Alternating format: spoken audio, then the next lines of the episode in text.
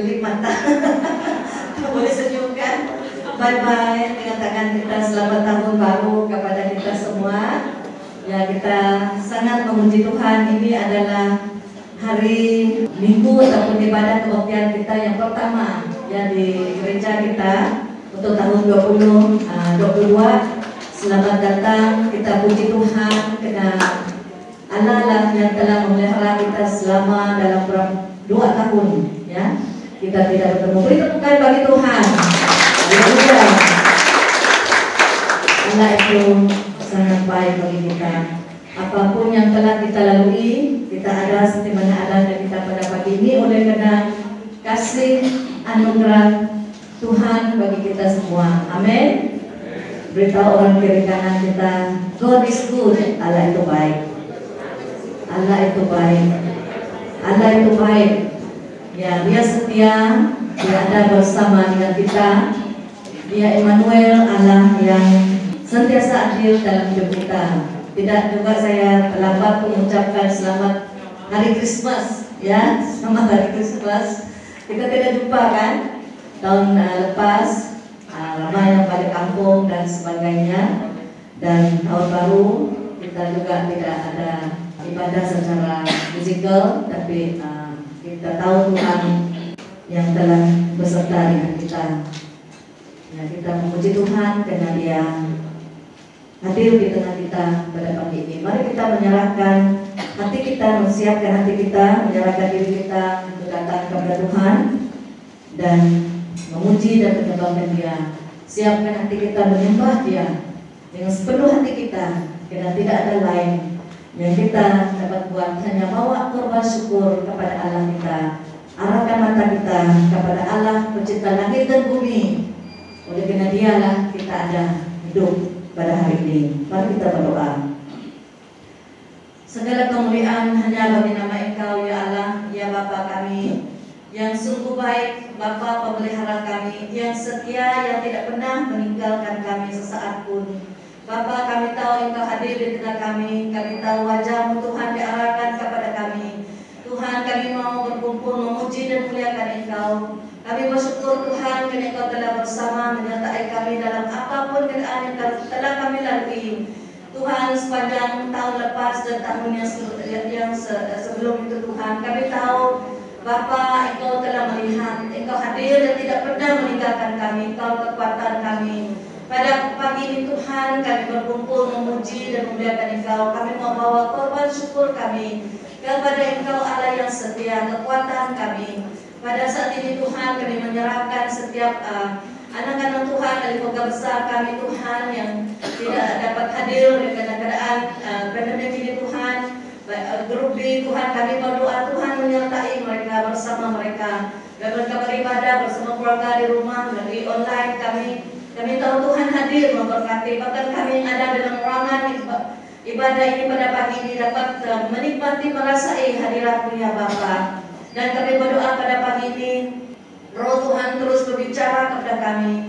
Urapi hamba membawa firman Tuhan.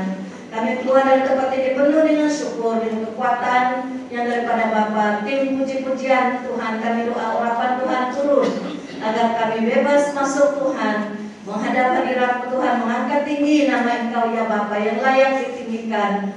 Tuhan kami doakan untuk keluarga yang sakit. Tuhan kami doakan untuk kami Roni yang di rumah sakit Tuhan sembuhkan dia. Dan juga Tuhan yang ada di rumah, di rumah sakit yang kami tidak sebut nama mereka. Tuhan juga adalah Allah yang berkuasa menyembuhkan mereka. Biarlah Allah sendiri Tuhan yang dirasai di, di Tuhan dialami oleh setiap anak-anakmu. Kami sambut hadiratmu Tuhan Yesus Kristus dan pelayanan Roh Kudus di tengah kami pada pagi ini. Terima kasih Bapa karena Engkau Allah yang setia dan kami mau meninggikan nama Engkau. Dalam nama Tuhan Yesus kami berdoa dan bersyukur. Amin. Haleluya. Sekarang saya persilahkan anak saya berkirim pujian dan penyembahan. Shalom. Puji Tuhan ya, puji Tuhan. Uh, kita bersyukur ya diberi kesempatan untuk berada di rumah Tuhan setelah sekian lama. Saya percaya setiap pribadi kita sangat merindukan suasana seperti ini. Kita bersyukur Tuhan telah uh, mendengar setiap doa kita dan kita diberi kesempatan untuk berada di rumah Tuhan pada pagi ini. Saya rasa belum terdapat untuk saya ucapkan selamat tahun baru kepada semua dan uh, saya menjemput kita semua untuk sama-sama berdiri. Kita persiapkan hati kita untuk memuji dan menyembah Tuhan kita. Dia yang telah menciptakan segala yang ada dari dulu sampai selama-lamanya. Hanya Dia Tuhan yang layak kita sembah, yang layak kita tinggikan. Tidak terukur panjang setianya dalam hidup kita. Betapa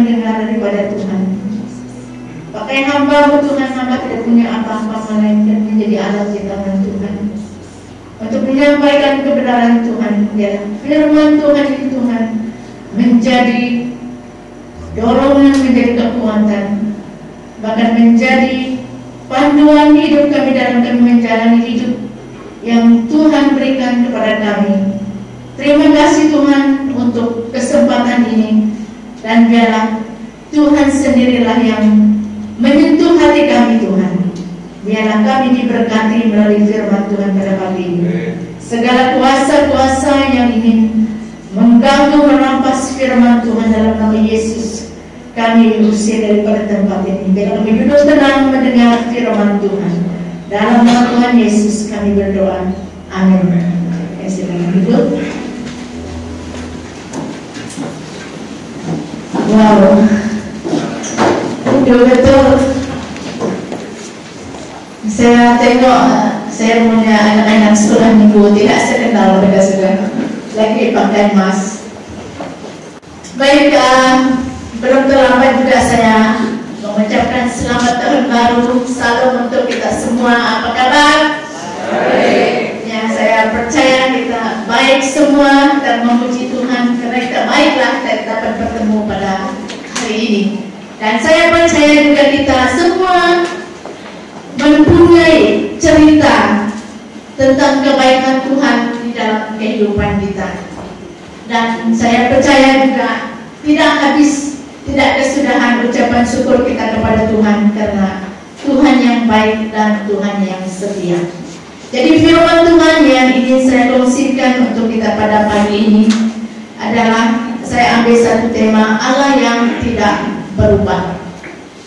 Allah yang tidak berubah itulah yang memimpin kita daripada tahun lepas dan melangkah ke tahun baru ini. Allah itu juga yang sama yang akan menuntun kita dalam tahun yang baru ini. Mari kita melihat di dalam firman Tuhan ada empat, ada tiga petikan yang saya ambil untuk kita membaca di sana. Yang saya ambil di dalam Yesaya 40 ayat 28 Firman Tuhan kata begini Tidakkah kau tahu dan tidakkah kau dengar Tuhan ialah Allah kekal yang menciptakan bumi dari ujung ke ujung. Ia tidak menjadi lelah dan tidak menjadi lesu Tidak terduga pengertiannya. Dan dalam Wahyu 1 ayat 8 firman Tuhan mengatakan Aku adalah Alfa dan Omega firman Tuhan Allah yang ada dan sudah ada dan yang akan datang yang maha kuasa.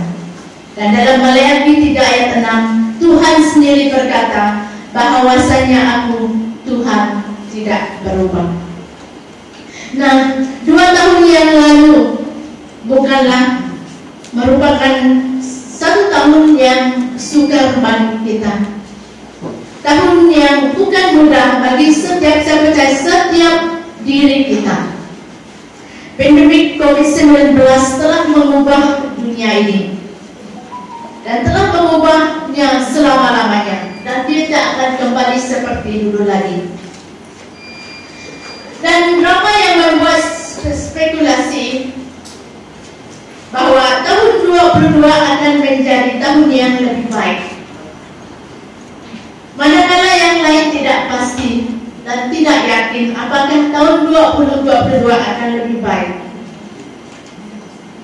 Dan ada orang mengatakan berharaplah untuk yang terbaik tetapi bersiaplah untuk yang terburuk. Dan itulah yang orang katakan hope for the best but prepare for the worst. Nah, COVID-19 telah mengubah dunia dan telah mengubah cara hidup kita.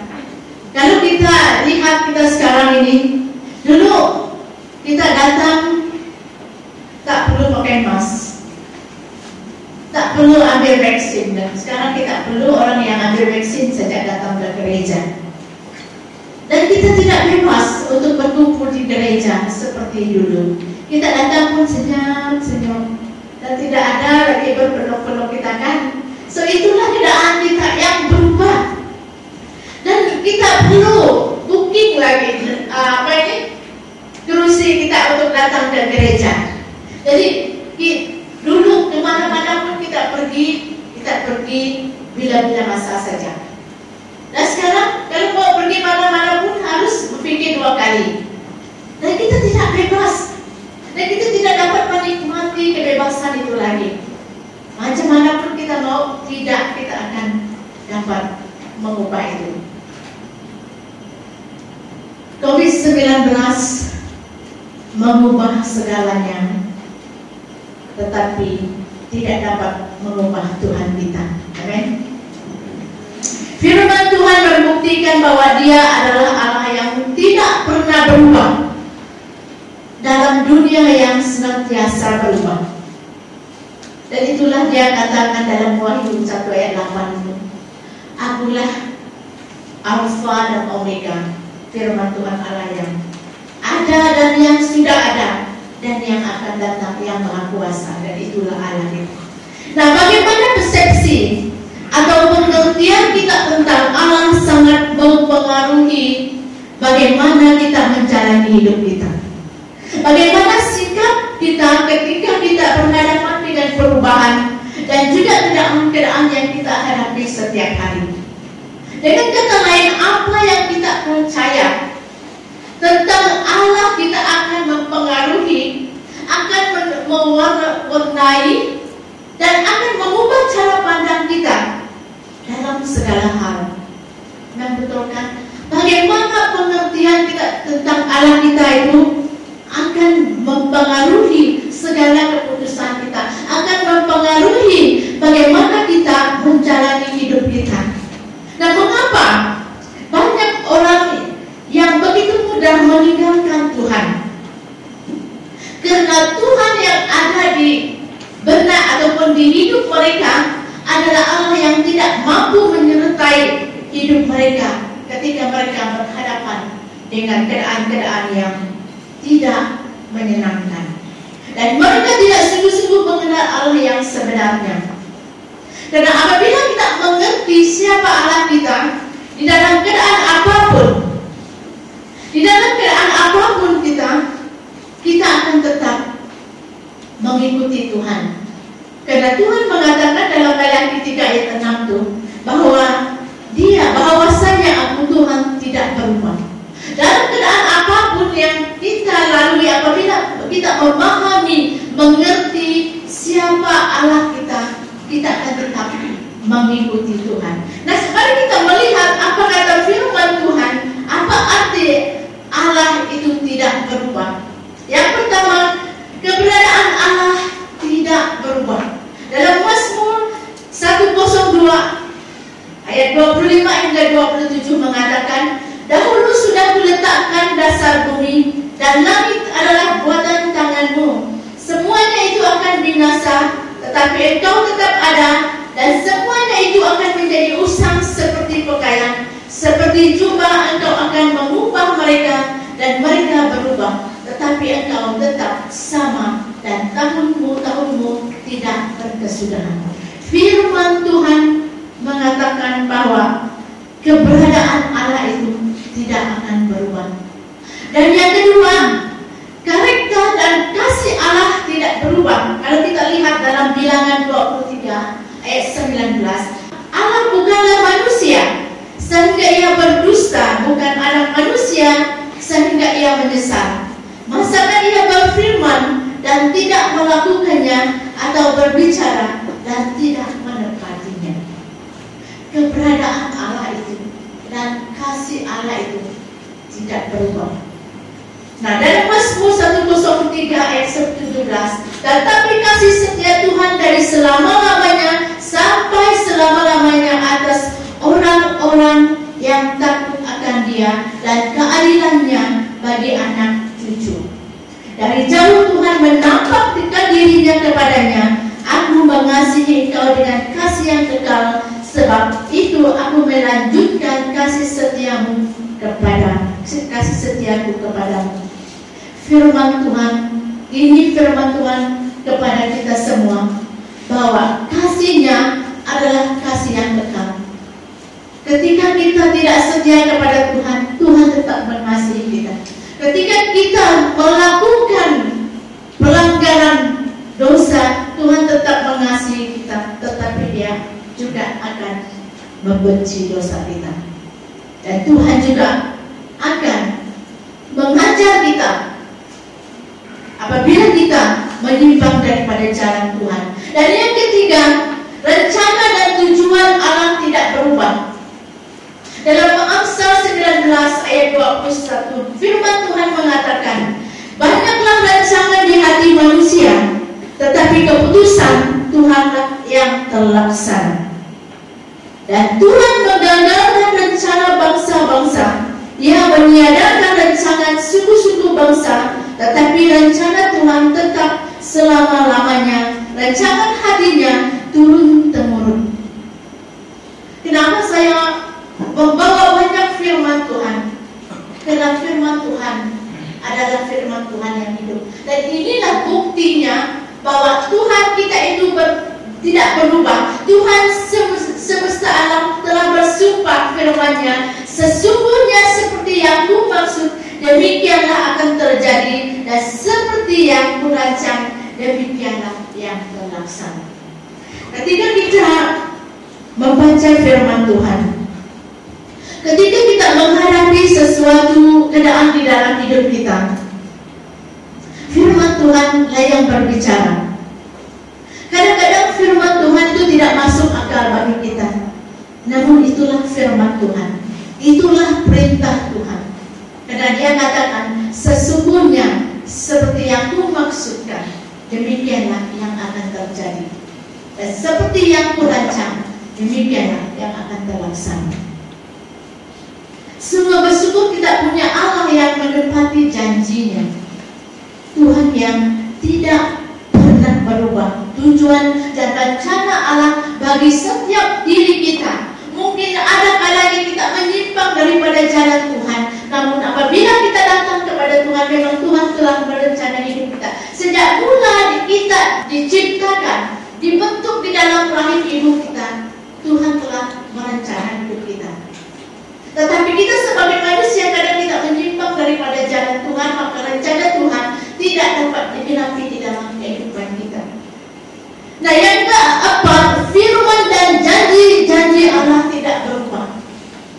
Dalam Yesaya 40 ayat 8 mengatakan, rumput menjadi kering, bunga menjadi layu, tetapi firman Allah kita tetap untuk selama-lamanya. Dan untuk selama-lamanya ya Tuhan, firmanmu tetap teguh di surga. Allah kita adalah Allah yang tidak berubah dari kekal sampai kekal. Dan apa pun yang di dunia ini akan lenyap. Harta benda kita akan lenyap, tetapi firman Tuhan tetap kekal selama-lamanya. Dan saya mendengar dari seorang bapak, dia mengatakan bahwa harta yang paling berharga yang engkau tinggalkan untuk anak-anak dan cucumu adalah firman Tuhan kata dia. Karena harta boleh memecahkan keluarga, karena harta boleh lenyap apabila bila masa katanya. Tetapi ketika anak dan cucu kita memiliki firman Tuhan, itulah harta yang paling berharga yang boleh membawa mereka untuk hidup sebagai orang yang berguna. Kadang-kadang harta itu sendiri kalau tidak diurus dengan baik akan membinasa anak itu sendiri. Tapi apabila mereka memiliki firman Tuhan yang berharga, yang kekal selama-lamanya, yang tetap teguh di surga, maka apa pun yang mereka alami di dalam dunia ini mereka akan tetap bertahan. Dan dengan firman Tuhan, dengan hikmat yang daripada Tuhan itu akan membawa hidup mereka lebih baik lagi. Biarpun miskin, apabila mereka memiliki firman Tuhan, saya percaya mereka akan diberkati. Karena hidup akan dipandu oleh firman Tuhan. Baik di dalam kehidupan mereka sendiri, kita sendiri, baik di dalam pekerjaan kita, apabila firman Tuhan itu menjadi panduan kita, saya percaya kita tidak tersalah. Mungkin ada mungkin kita ada tersungkur, mungkin kita ada menyimpang sekali sekala, tapi kita akan balik juga kepada Tuhan karena kita memiliki firman Tuhan. Dan Allah adalah Allah yang kekal. God is eternal. Tidak terbatas dari segi waktu, tanpa awal dan tanpa akhir. Mazmur 90 ayat 2 mengatakan sebelum gunung-gunung dilahirkan dan bumi dan dunia diperanatkan bahkan dari selama-lamanya sampai selama-lamanya engkaulah Allah. Firman Tuhan memberitahu kita bahwa Allah kita itu Allah yang kekal dan tidak berubah. Allah yang kemarin, hari ini dan sampai selama-lamanya. Dalam pengkhotbah 3 ayat se- uh, 11 mengatakan, Allah lah yang memegang awal dan akhir dari segalanya. Ia tidak terikat dan terperangkap oleh waktu. Allah yang kita sembah adalah Allah atas segala waktu dan masa. Bayangkan, Allah kita tidak terbatas dari segi waktu, tidak terbatas dari apa-apapun keadaan yang kita alami. Itulah Allah kita. Dan sifat Allah yang tidak berubah adalah sumber penghiburan kepada orang-orang yang percaya. Karena kita boleh bergantung kepadanya untuk menempati janjinya. Dan dia ada apabila kita memerlukan dia. Tuhan senantiasa menunggu hanya kita yang tidak datang kepada Tuhan. Tuhan tetap senantiasa tangan yang terbuka menunggu. Kita sebagai manusia, kita tidak kekal dan terbatas oleh waktu. Dan saat kita dalam keadaan yang tidak baik, kita sering bertanya, di manakah? Di tengah keadaan yang saya alami, di manakah keindahan dan kebaikan Tuhan yang Tuhan janjikan itu pertanyaan kita. Tetapi kalau kita sebagai manusia ingin Tuhan bekerja sesuai dengan waktu dan harapan kita, maka kita pasti kecewa. Karena Tuhan tidak mengikut masa kita, tidak mengikut waktu kita. Allah tidak, Allah kita tidak terbatas oleh waktu.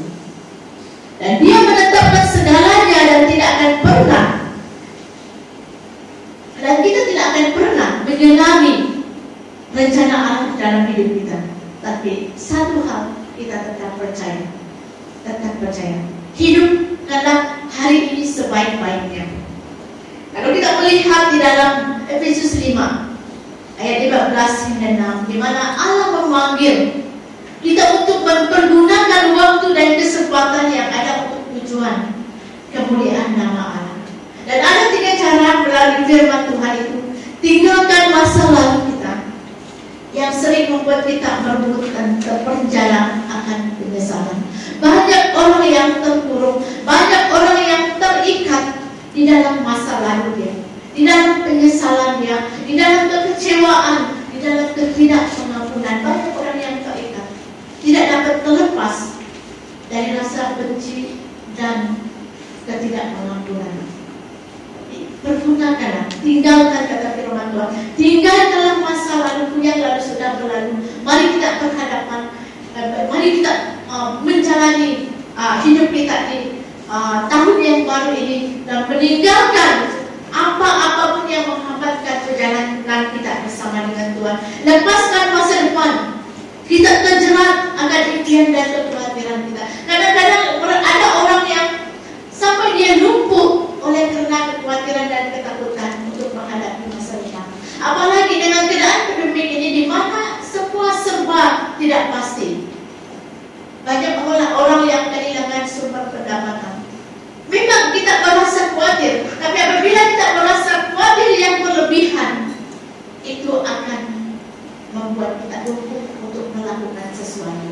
Dan itu menandakan bahwa kita tidak percaya kepada Tuhan terlalu khawatir sehingga di manalah Tuhan. Dan jangan membajir masa kita sekarang Pergunakan waktu dengan bijaksana. Dan kalau kita melihat di sini sana orang mengatakan zaman uh, mau berakhir. Apa itu? Akhir zaman. Akhir zaman sudah dekat tanda-tanda. Tapi memang itu sudah dikatakan di dalam firman Tuhan kita tidak apa itu kita tidak terkejut. Karena memang sudah di uh, kalau kita membaca dalam Matius 24 di mana tanda-tanda akhir zaman memang sudah. Dan yang perlu kita tahu kita uh, lakukan adalah mempergunakan waktu kita dengan bijaksana jalani hidup kita dengan bijaksana dan berwaspada nah karena Allah kita tidak berubah kita percaya kesetiaannya untuk memenuhi janji-janjinya dan melaksanakan rencananya. Kita boleh percaya Tuhan oleh karena rencana Tuhan tetap selama-lamanya. Rencana hatinya turun temurun. Berbahagialah bangsa yang Allahnya ialah Tuhan, suku bangsa yang dipilihnya menjadi miliknya sendiri. Orang yang percaya kepada Tuhan dikatakan berbahagialah. Diberkatilah orang yang memiliki Tuhan. Kata firman Tuhan di sana, berbahagialah orang yang Allahnya ialah Tuhan, suku bangsa yang dipilihnya menjadi miliknya sendiri. Itu Tuhan kita berbahagia. Kita berbahagia bukannya kita memiliki apa harta di dunia ini, tapi kita berbahagia karena kita memiliki Tuhan. Kita memiliki kehidupan yang Tuhan janjikan. Kehidupan yang kekal apabila kita percaya kepada Tuhan. Tuhan berjanji dan bersumpah dan tidak mungkin Allah berdusta. Inilah dorongan kita untuk berpegang teguh kepada pengharapan yang ditetapkan di hadapan kita. Pengharapan apa? Pengharapan bahwa kita akan bersama dengan Tuhan. Di dalam keadaan kita apa pun Tuhan kita memiliki pengharapan di dalam Tuhan. Itu yang membuat kita untuk terus hidup dalam kita menunggu kedatangan Tuhan datang di dalam hidup kita. Dan manusia mudah membuat janji dan begitu mudah pula mengingkarinya. Namun ketika Allah berjanji, dia bukan hanya tidak mengingkarinya, tetapi menyenanginya. Dan kita harus bersyukur karena kita memperoleh janji-janji Allah dan Allah yang mempunyai janji itu tidak berubah dan janjinya pun tidak pernah berubah.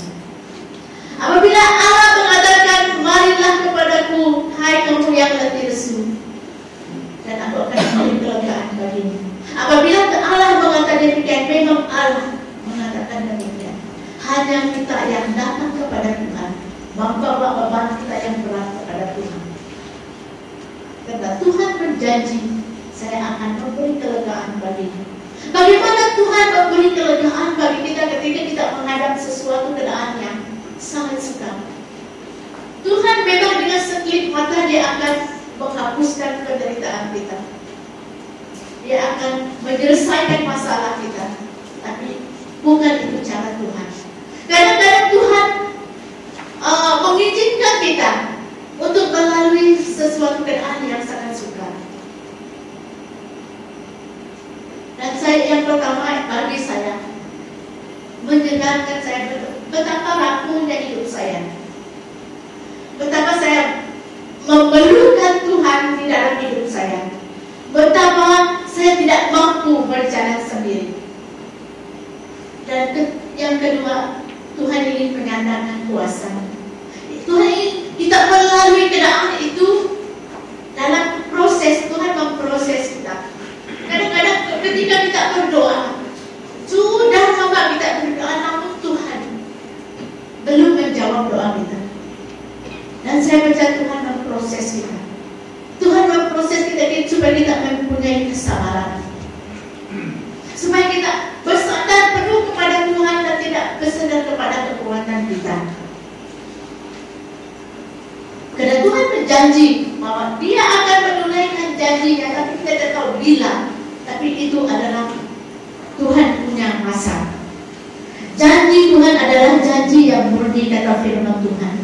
Bagaikan perak yang teruji, tujuh kali dimurnikan dalam dapur peleburan tanah. Itulah janji Tuhan, janji yang murni. Dan dalam 2 Petrus 3 ayat 9, Tuhan tidak lalai menepati janjinya. Sekalipun ada orang yang menganggapnya sebagai kelalaian, tetapi ia sabar terhadap kamu karena ia menghendaki supaya jangan ada yang binasa, kita supaya semua orang berbalik dan bertobat. Dan itulah Yesus mengatakan, setiap orang yang mendengar perkataan ini dan melakukannya akan menjadi seperti orang bijak yang membina rumahnya di atas batu. Dan kita tahu semua perumpamaan itu. Itulah orang yang mendengar dan melakukan perkataan Tuhan adalah seperti orang yang bijak membinakan rumahnya di atas batu. Percaya kepada perkataan manusia adalah seperti membangun rumah di atas pasir. Tetapi firman Tuhan adalah seperti batu dasar yang kukuh dan tidak berubah. Dan Tuhan itu ada sebelum segala sesuatu. Dan keberadaannya itu kekal tidak berubah. Dan kekal kekekalan Allah itu sekaligus menegaskan bahwa segala sesuatu diciptakan oleh Dia atau Dialah sumber dari segala sesuatu yang ada pada kita. Karena Dialah pencipta kita. Dia menciptakan dari yang tidak ada. Sedangkan manusia menciptakan dari yang sudah ada menjadi ada. Itulah bukti kemahakuasaan Allah yang tidak pernah berubah selama-lamanya. Dan yang kedua, kalau kita Allah kita ya, karena Allah kita tidak berubah. Kita ada penghiburan dalam penderitaan kita dan dalam keselamatan kita. Yesaya 41 ayat 13 mengatakan, Sebab aku ini Tuhan Allahmu memegang tangan kananmu dan berkata kepadamu, janganlah takut, akulah yang menolong engkau. Allah peduli dan Allah mengerti dan kita sering menyanyikan lagu itu.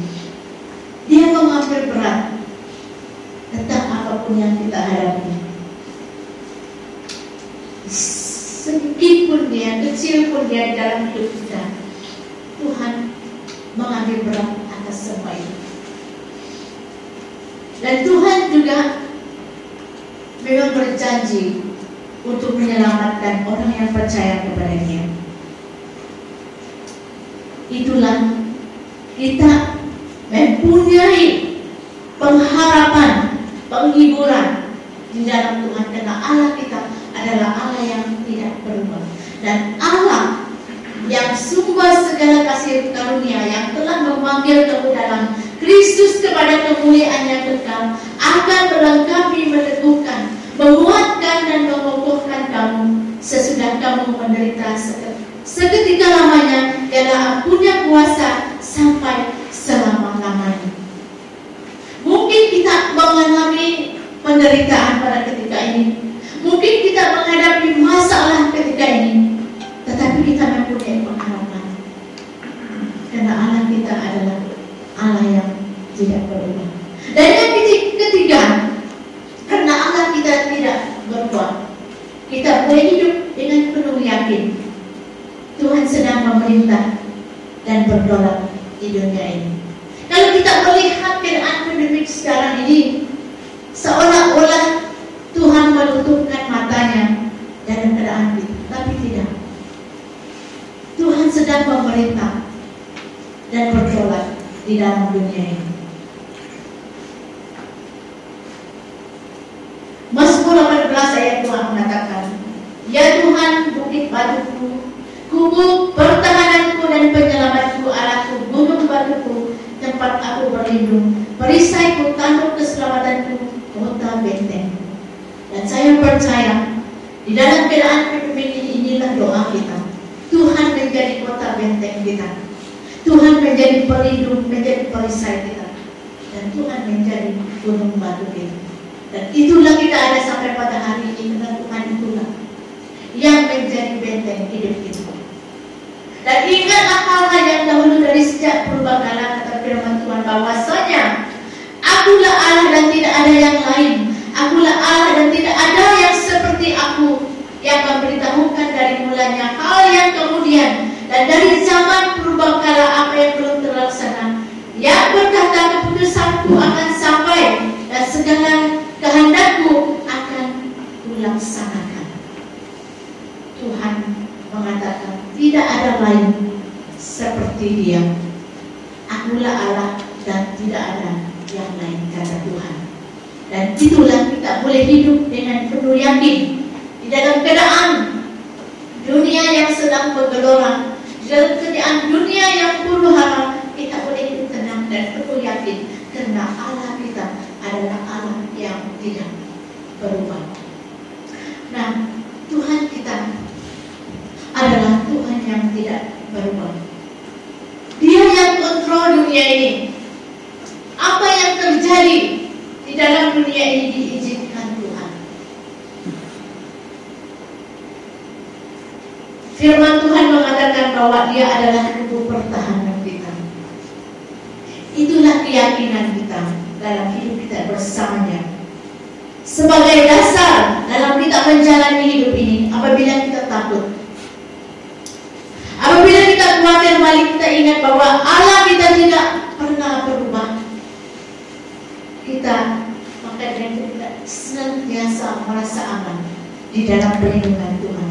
Apabila dunia berputar di sekeliling kita dengan begitu banyak ketidakpastian dan perubahan dan tidak kira apa pun perubahan di dalam hidup kita dan kita tidak kira apa pun keadaan di sekeliling kita ketahuilah bahwa Tuhan kita tidak pernah berubah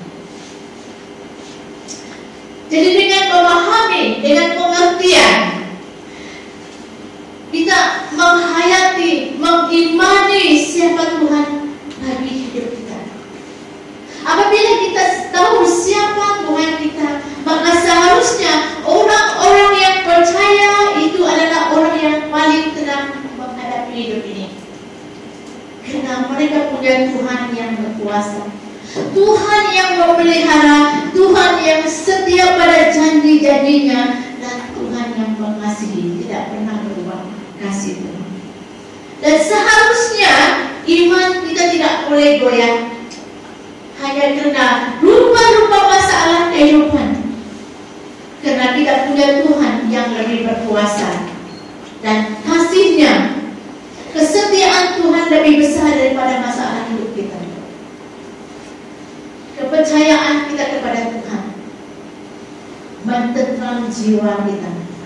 Kasih Tuhan mendamai hati kita dan janji-janji Tuhan menguatkan hidup kita.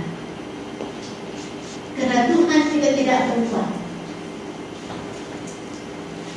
Kita boleh menjadi tenang. Apa apabila segala sesuatu berubah di sekeliling kita.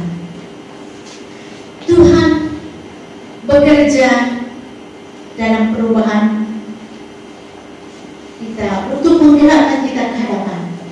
Kadang-kadang kita takut dengan perubahan. Tapi dalam rencana Tuhan, dia bekerja dalam perubahan itu untuk menggerakkan kita ke hadapan. Dalam setiap perubahan kita boleh yakin Tuhan merancang untuk kebaikan kita. Mendekatkan kita kepadanya. Allah yang kekal dan tidak akan berubah selamanya. Kita manusia. Kita di dalam dunia ini yang senantiasa berubah. Mari saudara-saudaraku Mari kita menjalani hidup di tahun yang baru ini dengan mata tertuju kepada Tuhan. Allah kita yang kekal, Allah yang tidak pernah berubah hari ini, kemarin dan sampai selama-lamanya. Itulah Allah kita. Mari kita berdoa. Kami bersyukur Tuhan karena kami diperingatkan siapa Allah kami. Biarlah itu kami tanam dalam hati kami bahwa kami adalah Allah yang tidak berubah. Keadaan hidup kami berubah, tubuh fisikal kami berubah, keluarga kami berubah, pekerjaan kami berubah, suasana seluruhnya berubah. Tapi Tuhan biarlah kami berpegang teguh kepada Allah kami itu Allah yang tidak pernah berubah. Dan apa pun yang kami akan jalani, apa pun yang akan kami hadapi di tahun yang baru ini Tuhan, kami akan berjalan dengan penuh yakin bahwa Allah yang tidak pernah berubah itu ada bersama dengan kami. Pemimpin setiap langkah kami ya Tuhan. Ajar kami untuk mempergunakan hidup ini, waktu ini dengan bijaksana. Hidup dengan berwaspada dalam kami menanti kedatangan Tuhan di dalam kehidupan kami. Terpuji Engkau Tuhan. Firman terus berbicara menyentuh hati kami ya Bapak. Biarlah firman Tuhan ini menjadi dorongan, menjadi panduan hidup kami dalam kami memulai tahun yang baru ini. Terima kasih Tuhan. Dalam nama Yesus kami berdoa bersyukur. Amin. Sekian firman Tuhan, pasal saya darinya. Haleluya. Beri tepuk tangan bagi Tuhan. Dan mari kita ingatkan seperti yang firman Tuhan, Allah tidak berubah. Beritahu satu dengan lain, Allah tidak berubah. Kita balik dari tempat ini,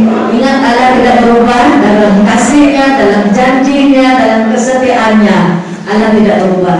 Ini kita pernah akan berubah, tetap berubah. Ya, sekejap kita datang ke gereja, sekejap tidak datang ke gereja, sekejap anak kita pergi sekolah, sekejap tidak pergi sekolah. Semua keadaan boleh berubah. Amin. Sekejap kita turun kerja, sekejap kita tidak dipanggil, sekejap uh, uh, bank kita penuh, sekejap dia kosong. Semua keadaan boleh berubah, namun kita bersyukur Allah tidak berubah. Amin. Sekali lagi, Allah tidak berubah. Haleluya. Kita sebut itu semua dalam nama Tuhan Yesus. Allah tidak berubah. Lagi. Allah tidak berubah. Amin. Lagi. Allah tidak berubah. Ya. Haleluya. Ingat, dalam kita meneruskan hari kita esok seterusnya ingat Allah tidak berubah. Dia ada di taktanya. Apa pun keadaan di sekeliling kita yang terjadi berubah sana sini, pandanglah Allah yang tidak berubah. Terima kasih Pastor Sun. Supaya kita semua sangat diberkati dalam kita meneruskan tahun hidup dalam tahun 2022. Dan sekali lagi, apa kabar semua? Saya sangat gembira dan bersuka hati muka kita semua. Ya dan uh, pada pagi ini saya ingin memperkenalkan seorang pastor muda-mudi kita. Uh, hari itu kita perkenalkan dia dan doakan dia. Pada pagi ini kita mau perkenalkan dia. Boleh saya panggil jemput Pastor Julian ke depan. Betulkan bagi Tuhan. Uh, hari itu kita tengok dia di post oleh ketulisan kita gambar dia di dalam WhatsApp ya. Uh, di sini dia Pastor Julian Hendry. Uh, dia adalah uh, youth pastor kita untuk tahun mulai bulan dalam tahun ini. Dia berbangsa boleh buka sekejap. Uh, ini buka dia. Oke. Okay. Nanti, tak kenal pula. Uh, bangsa Kayan, maknya Kaya Iban, mix dia nih ya, boleh cakap Iban, boleh cakap Kaya. Oke, kita puji Tuhan karena Tuhan membawa dia bersama kita di sini. Uh, dia dibawa untuk melayani kita, juga dibawa untuk kita melayani dia, ya, mendorong dia. Dia anak muda baru dalam pelayanan. Jadi kita sebagai ibu bapak, ya bapak rohani. Jadi kita nih bapak rohani untuk dia, ibu rohani juga ya. Jadi dia menjadi berkat untuk kita, kita menjadi berkat bagi dia. Haleluya. Oke, terima kasih Pastor Julian. Nah, saya sudah perkenalkan dia yang beberapa orang muda dan kita menyambut dia dan doakan dia dalam pelayanan dia di antara anak-anak muda kita. Ya, dan kita mengucapkan selamat tahun baru sekali lagi untuk kita yang uh, ada di sini dan saya mau uh, sebelum kita doa penutup saya beri kita berapa perkara dalam uh, bulletin ya. Perkara kita yang pertama kita sudah mulai pada hari ini ya. Kita mengikuti SOP dan ringkaskan saja karena kita akan post ini dalam WhatsApp juga si, si bulletin ini akan post dalam WhatsApp kita untuk baru. Oke, okay, um, kita dibagi kepada kumpulan E. Pada hari ini kumpulan E seperti biasa ya. Ini bukan baru kita sudah bulan ini juga. Grup Haleluya, Antukia, Betel, Julian, Kenaan, Koinonia, dan Shalom. Terima kasih atas kehadiran semua. Saya sangat bersemangat dan bersuka cita melihat kerinduan anak-anak Tuhan untuk berkumpul beribadah. Ya, datang bersama walaupun dalam keadaan yang terhad dan kumpulan B yang sedang menonton melalui live FB ada beberapa mereka mesej adalah ke pastor adalah ke ada di mana nih dia FB Lutong baru ya uh, sih nunggu drama ataupun untuk keluar minggu depan. Oke? Dan uh, kita galakkan kita mendaftar uh, melalui kelompok sel Anda. Dan sekiranya ada ahli yang belum di dalam kelompok sel ataupun jemaat yang belum dalam kelompok sel boleh daftar melalui mana-mana kelompok sel ya dan uh, ketua sel memberi nama kepada Pastor Julian uh, pada hari Kamis lah ya. Dan kita puji Tuhan dalam minggu ini sekali kelompok sel hantar hari Kamis sudah penuh.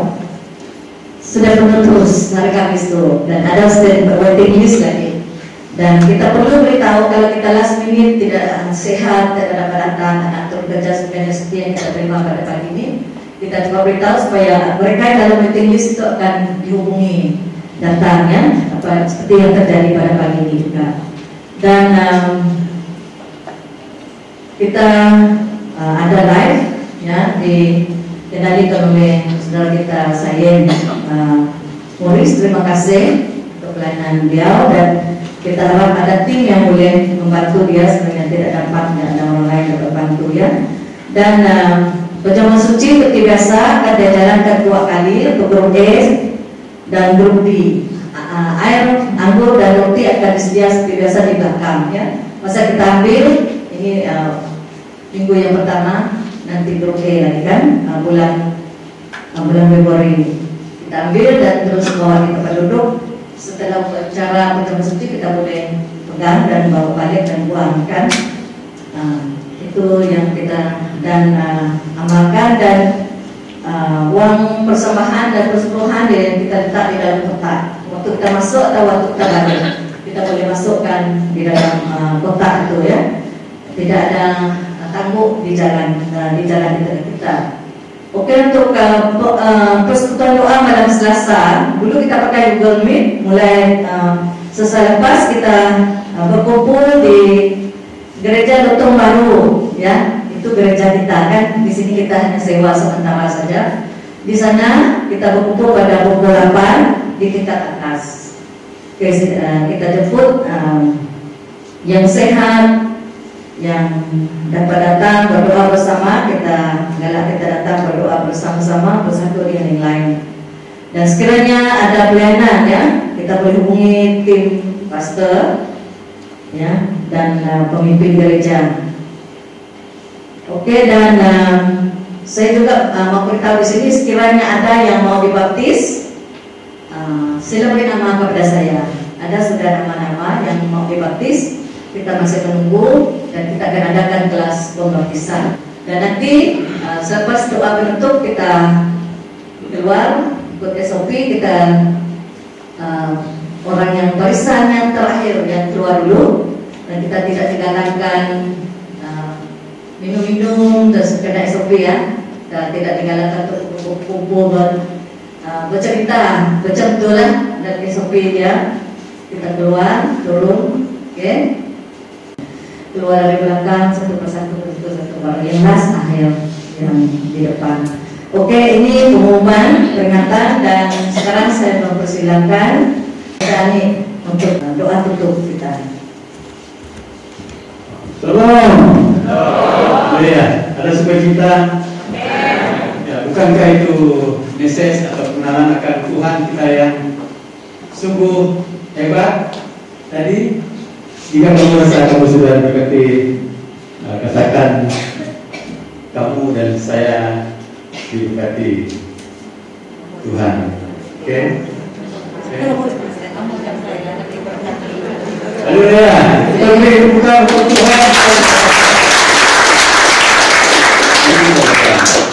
Bapak kami dalam kerajaan surga, kami puji namamu atas kesetiaan yang ajar bersama kami dalam ibadah kami.